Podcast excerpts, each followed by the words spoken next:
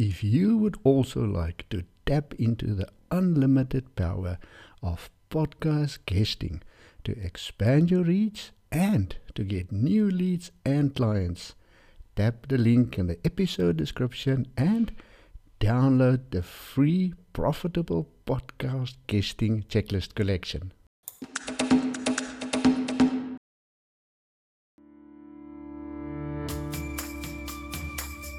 Thank you for tuning in to another episode of the Badass Wellness Coach Show for coaches, practitioners and wellness experts on a quest to become the rainmaker and the go-to expert in the field. I'm your host, Lee Hoffman, and today I'm doing my happy rain dance because I have Justin McClintock, the owner of Feel Strong Fitness, with me. Our topic today is why do injuries happen, and for us as wellness coaches this is quite important because understanding why people get injured help us affect real change as well as get our clients on board for making difficult lifestyle adjustments. Justin, welcome to the Badass Wellness Coach Show. Thank you so much for having me. I'm happy to be here. Awesome having you, my friend. Would you please introduce yourself to my dear wellness besties? Absolutely. So again, I'm Justin McClintock. I own Feel Strong Fitness, and we do custom individual solutions for people. A lot of my work is finding the gap between fitness and the medical system and filling it in for people.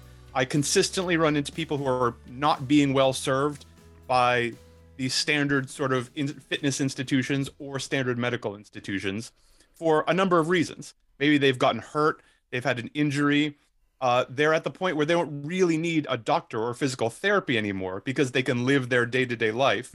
They can wash themselves, maybe navigate some stairs, feed themselves, but they can't live the active, fulfilling life they want to lead.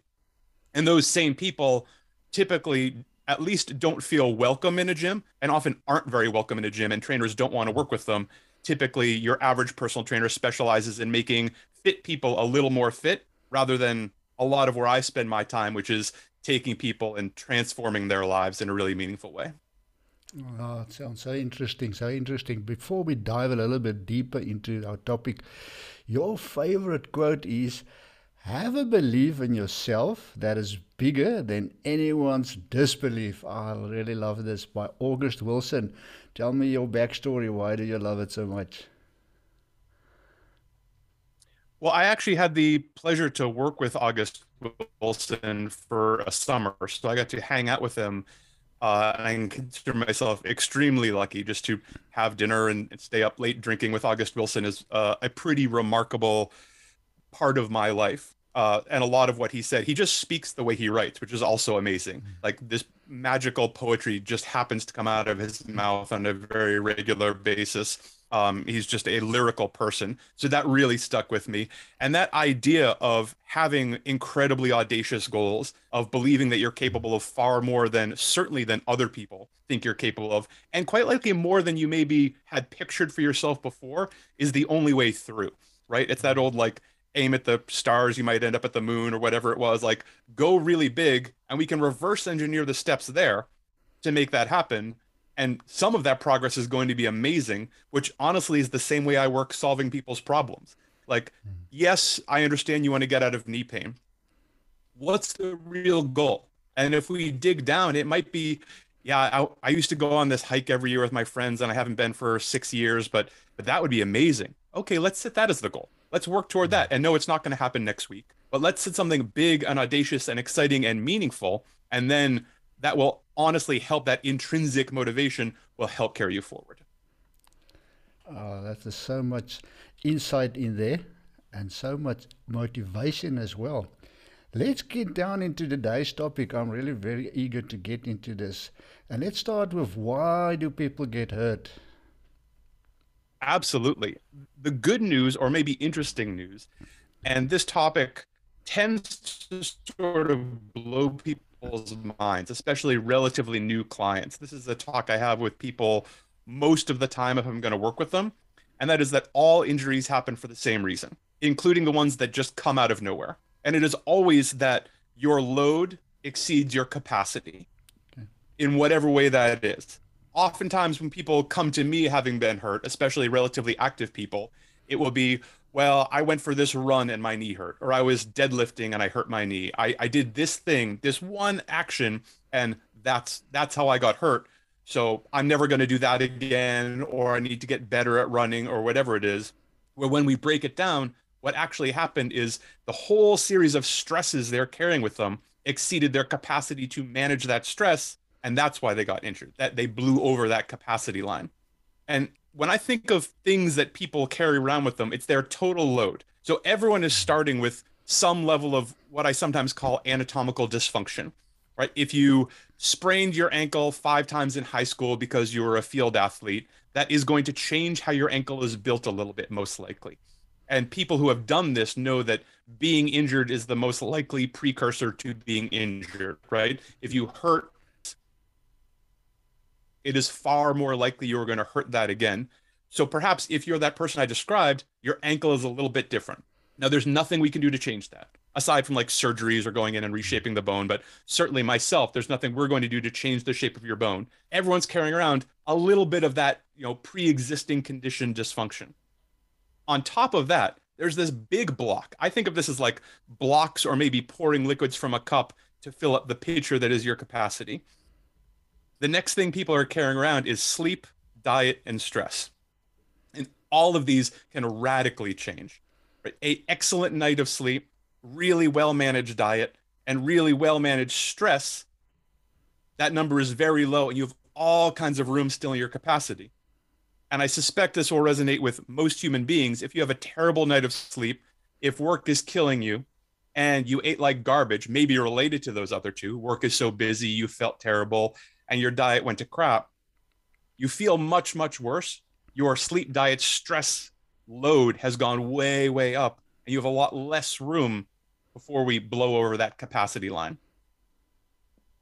The other stuff we can fill up. So we have, you know, pre-existing conditions, sleep, diet, stress. That's most of what people come in with. Any existing room is what we can do before we blow over that capacity. And this is where we put our needs and our wants. Some of this may be going to work.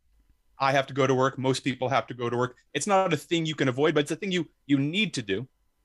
And maybe it's living your active life, going for hikes, playing with your kids, going to the gym, being able to run, all of those things you enjoy doing. And if we're stacking and stacking and stacking and stacking, and that last little want exceeds your capacity, it may well be that you got hurt in the gym, but it's not necessarily, and often not at all, the gym's fault or that exercise's fault. So if we can adjust your lifestyle, reduce that sleep, diet, stress load to start with, give you some and habits to modify and manage this with, then you can be as active as you want and really load up, because you have so much room before you hit that capacity line. Does that make sense? Absolutely, 100%. You know, it's that little straw that broke the camel's back. That actually is the thing that get us all hurt. Is there any way that you can prevent injury then? So I actually say no. I don't believe injury can be prevented, but how we manage it and how we deal with it and how we recognize it can be really important. And I think this might be really useful for your audience, both for themselves and for talking to clients of theirs. I use 4 terms when we're talking about pain and injury. And it's insult, irritation, pain, injury, in that order. Insult is subconscious stimuli we're taking in. Everyone's being insulted a little bit right now. Something isn't quite right. It's not great, but you don't notice it. You're just subconsciously taking this in. The moment it becomes conscious, it's irritation. If you shift a little bit in your chair, you were being insulted. That piece of tissue is being insulted, my right hip in that example. And I shift because now I'm feeling some irritation. But irritation can also be really good. It's discomfort, but it may be good discomfort. It may be bad discomfort, right? If anyone's ever had like a really hard workout or lifted weights, gone for a strenuous run, you feel challenged and maybe sore afterwards, but you recognize that as probably useful. As long as it's not a site-specific pain, you're like, oh, well, I'm sore, like I worked really hard. This is, you know, a good discomfort, and we need that irritation to drive adaptation. getting better at something, including getting enough pain, including any kind of rehab protocol, is going to require usually a significant amount of discomfort in order to make real progress. So irritation isn't bad, but it is when you recognize it, you can say, oh, well, this is an irritation and maybe this is intentional or maybe it's not intentional, but I'm going to keep an eye on it. Pain is an emotional response to that irritation. Pain is entirely emotional. It is not an objective thing. And you can recognize this if you've ever seen like a little kid running around and going crazy, and then they fall over. And a lot of times the first thing that they'll do is they'll look to their parents, they'll look to who's in charge, because they don't understand how to respond. Something just happened. They don't have any context for this, so they look up.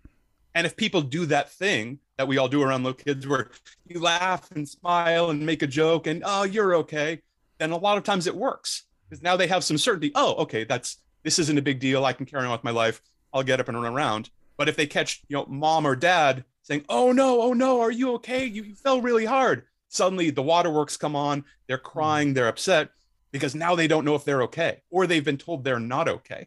So the exact same stimulus, the exact same situation, how you respond to it.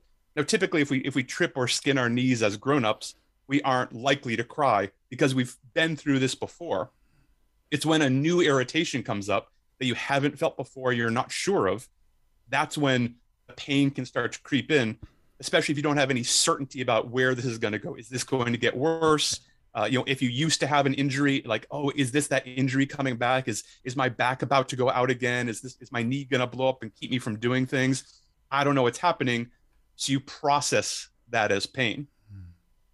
And injury is really a decision. Injury is, I can't do this. I will often, if someone comes to me with a back injury, fairly common. Hey, I have a back injury. Oh, okay. Well, you're standing in front of me. So your back is functional. I don't understand. You look like you have a back that's working.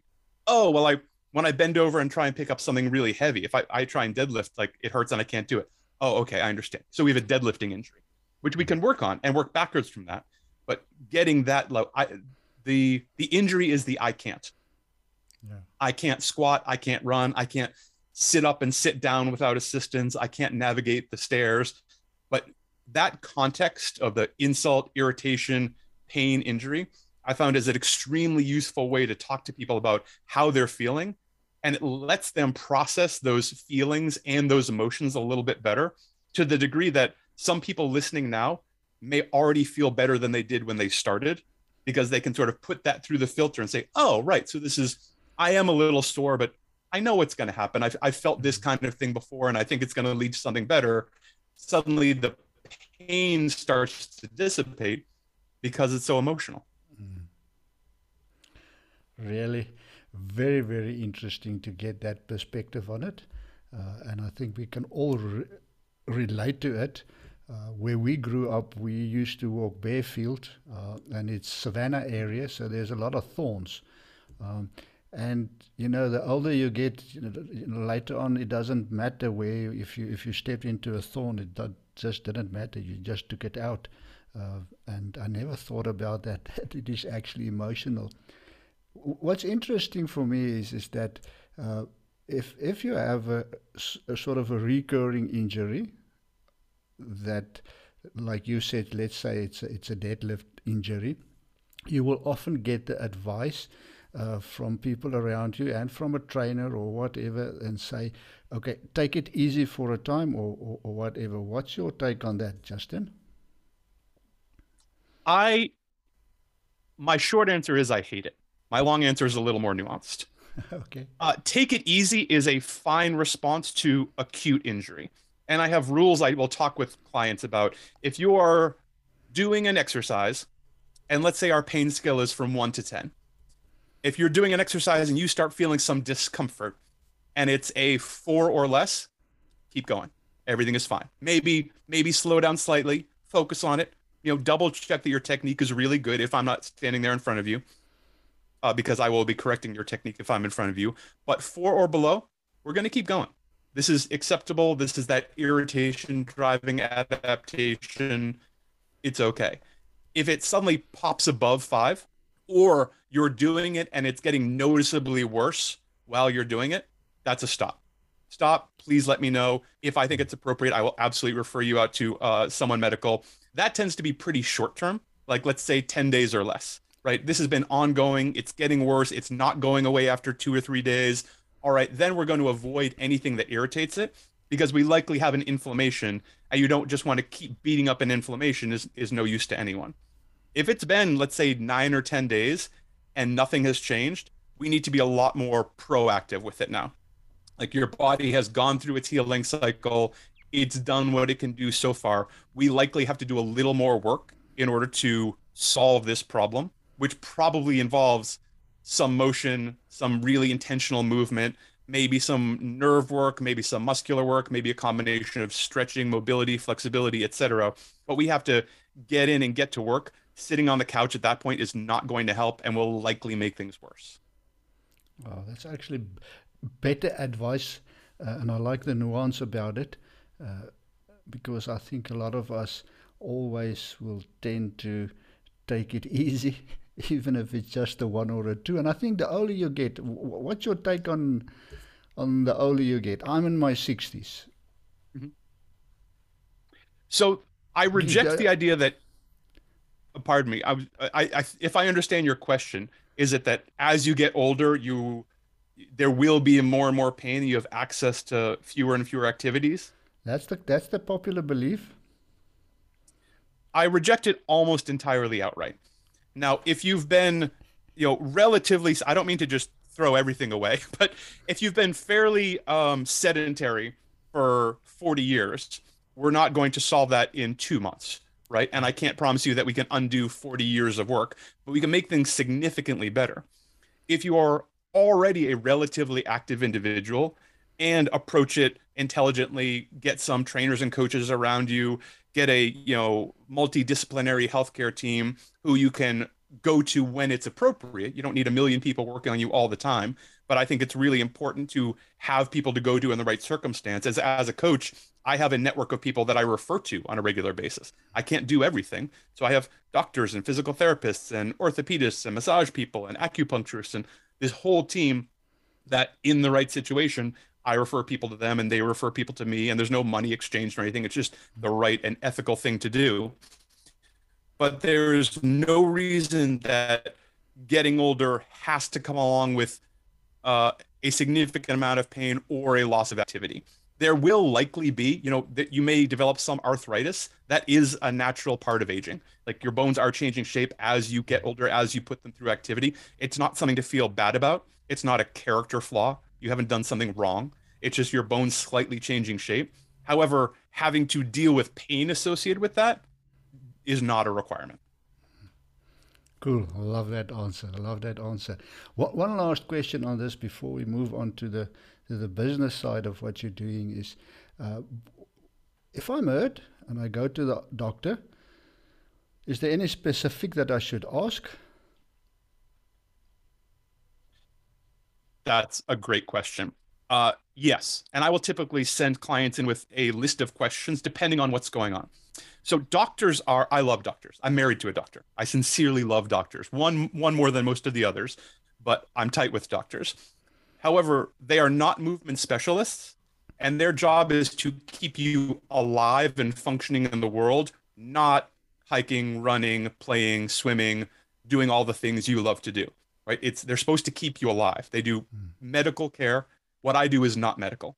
So if you're going to go to a doctor and you've had some sort of activity that is limiting you, or rather injury that is limiting you from activity, I will often give them some backup questions. Because what we don't want to hear is if you go in and say, oh, I hurt myself bench pressing. My shoulder really hurts. I was bench pressing. And and it's been hurting for about 2 weeks now. The doctor will probably tell you to stop bench pressing, maybe never bench press heavy again. And sometimes you will hear things like, you shouldn't lift over 5 pounds, or you shouldn't lift weight again, or you shouldn't do X, Y, or Z exercise. And if that's based on real study and introspection and giving someone a full assessment, I'm very open to it. And those cases absolutely exist. But more often than not, a doctor is trying to do no harm. They don't understand the full complexity of that load we talked about that the patient brought in, because doctors don't have time for this. In America, doctors are running on like 15-minute appointments. It is ridiculous. You come in, present, they have, 2 minutes to build rapport and 12 minutes after that to make a plan, diagnose you, and get you out the door, so then go to the next person who's also been waiting because they're already a half hour behind. It is a completely unfair system, somewhat famously. So I will have people say, okay, in this example, okay, I'm not supposed to weightlift anymore. I can't bench press. Is it okay if I get out of bed? Is it okay if I put both hands and push myself to stand up? They say yes. Okay, well, in many ways, that's a modified bench press. So what exactly would you like me to not do? And maybe it's, if it hurts, don't do it. I can live with that. Great, bring that back. If it's don't lift over 5 pounds, I'll ask them, does that mean I can't put my dishes away in my cabinet? And if the answer is yes, we have an emergency and you need significant medical help, and we're definitely not going to be weightlifting anymore. But if the answer is no, I don't mean that. I just mean, don't lift anything super heavy. Don't go crazy. They're trying to put some rails on people so they don't get hurt and that they don't do any harm, right? The do no harm aspect, the Hippocratic Oath of doctors is really strong, but they aren't movement specialists. So I will often give people, a short, polite, respectful list of questions to go in with to make sure we understand. And with a lot of doctors, and this is a very exciting prospect for me, more and more of them are willing to have a conversation with me. So I'll ask the patient, is it okay if my trainer, my coach reaches out? What's the bet? How would you prefer to be contacted? Do you want an email? Do you want a phone call? Do you want, let me know how you want them to get in touch so that we can make sure we're on the same page, helping them navigate this healthcare system. We're on the same team because you don't want this patient in your office again in 6 weeks with the same complaint. You're already too busy. If you have someone you can refer out to who can solve this problem, make sure they don't come back with it. 100% of doctors I've talked to are like, of course, I would, if I had people like that, I would only send people there. Why would I do anything else? Cool. I love the way that you're speaking about collaborating and working up and down. But also what stood out for me there is, keeping to what you do best. And as you said, in South Africa, it's exactly the same. Our medical care system is totally overtaxed in terms of time constraints on the medical personnel. And totally agree with what you're saying. Let's look at the logistics of working with Justin, and let's start first of all, who benefits most from working with you? The people who benefit most from working with me have had a significant setback and have not been able to solve it yet. I am not great for beginner fitness. Other people will do that better, especially if you need to be seen in person. I'm in Philadelphia, Pennsylvania, so unless you're very close by, we're not doing it in person. Typically, they're people who have been living some kind of an active life, maybe significantly in the gym, maybe not, but they've been active. Something has happened. Injury, setback, sometimes a performance plateau. They used to be able to perform at this level and suddenly they can't anymore and they don't understand why. And they've tried other things. They've gone to a physical therapist. They've bought template programs online. They've tried this coach or that coach and it hasn't quite worked out. Those people are typically really primed to have a professional who cares focus on them entirely and build that custom one-on-one program for them. Cool. And in terms of logistics, Justin, what does it entail working with you? It's entirely online. So we will meet face-to-face on a pretty regular basis, like over a Zoom kind of meeting, but most of it is time shifted. So I will meet with a person, they will fill out a pretty significant questionnaire, and then we will meet in person so I can talk and honestly make sure they're a really good fit. It requires a lot more. And I think anyone who's a coach out there, if you are creating real change for people, I think the requirement to work with you should be a lot more than a person who has a heartbeat and a credit card. I think that should not be sufficient to get on your rolls personally. It isn't for me because not everyone's a good fit. And it's really important that I weed out people who aren't a good fit. And then I make it my job to refer them to someone who I think is a good fit. Someone else in my network, someone who does a better job of the thing they're looking for or the thing that will serve them best. If we determine they're a good fit, we get them on board. There's a significant assessment process, but I send them workouts through an app with demonstration videos, lots of notes. There's text messaging built into the app. It's a very robust communication system. They do it on their own time, often take some videos, report what they did, how it felt, and we adjust day to day, week to week from there. So I'm not in person doing it in real time with them. The few people who do that, it's just usually far too expensive for most people. But that slightly time shifted delivery where I can still adjust things day to day, week to week, and we can be in communication. Now, if we're doing it time shifted remote, we can do 4, 5, 6 days a week potentially at something that's, you know, a little more accessible for most people and still get an amazing amount of work done. I love the fact that you're using an app. I think it saves a lot of time. It makes it asynchronous. So, you know, the client can work on their own and then you can go back and forth and collaborate on that.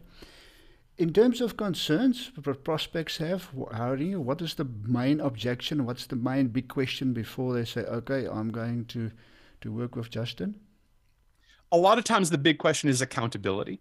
And it's one of the reasons people will show up, and also one of the concerns that they have is, will they be able to do it?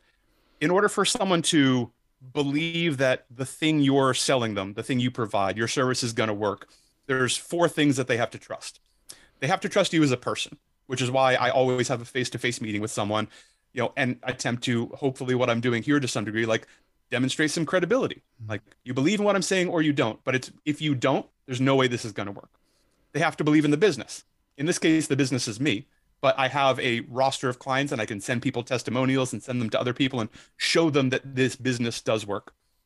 They have to believe in the process, which we will lay out for them. This is what's going to happen. You start here. This is your assessment. This is how we build your program. This is when and how we change things. This is what we expect to see. And it's really important they understand how it's going to work. There's a lot of education in this, not just that they're getting workouts, but why it's going to work. But the fourth part is they have to believe that they can actually execute on it. And if that's not true, the whole thing falls apart, which is why this doing it asynchronously, as you said, can be really useful, because they will do a workout and report it. And a couple of hours later, I'm already there commenting, making notes, or they don't. I'm there the next morning saying, hey, I noticed we didn't do Monday, and we always do Monday. Not in a bully way. I'm not angry, but I notice. It's not, I'm not emailing 12 weeks of work and saying, let me know how it goes. It is daily check-ins, making sure that everything is still on track. And if it's not, figuring out why, and we change things. I love it. It's very pragmatic, and I can really have a sense that it's definitely going to work. And I love the fact that you've put those 4 things in there, because it's so important. Even for all my wellness business listening to this, all of us are coaches working with specific things, and it's spot on for every single one of us. Justin, let's wrap this up. You have a Feel Strong newsletter. Tell us more about that. Feel Strong newsletter, I found, started honestly on a whim. I know a newsletter is sort of the first thing a lot of people start with. I came to it relatively late, but I found it a great way to provide more education to active clients and people, you know, potential leads. So I try and cram as much value as I can in it, and some of what we've been talking about and going over, like main educational pieces. If this is happening, here's what you do.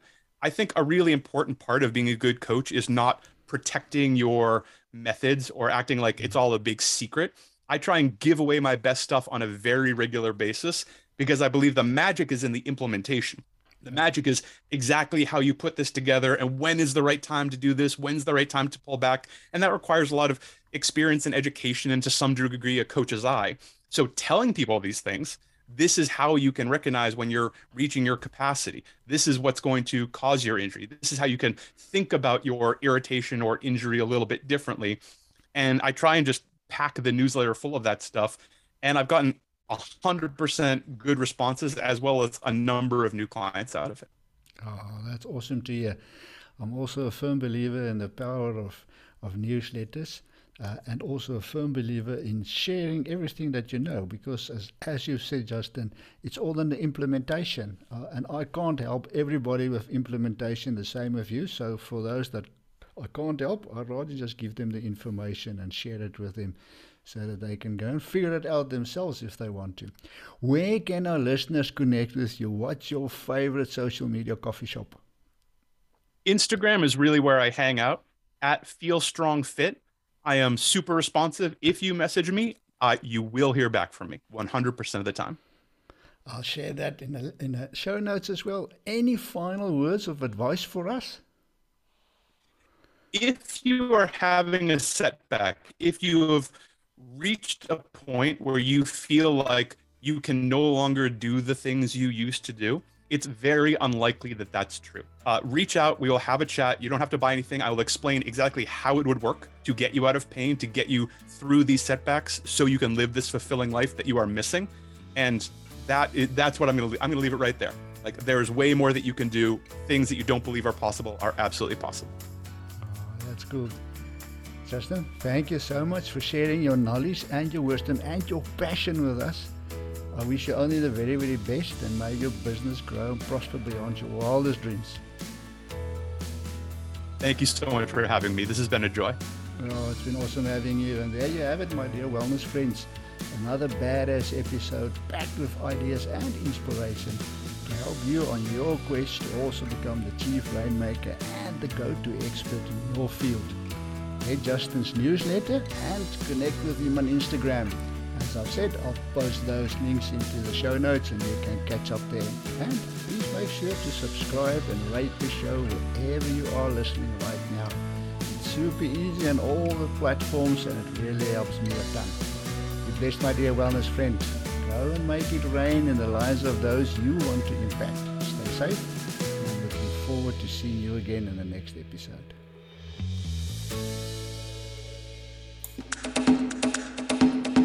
If you would also like to tap into the unlimited power of podcast guesting to expand your reach and to get new leads and clients, tap the link in the episode description and download the free Profitable Podcast Guesting Checklist Collection.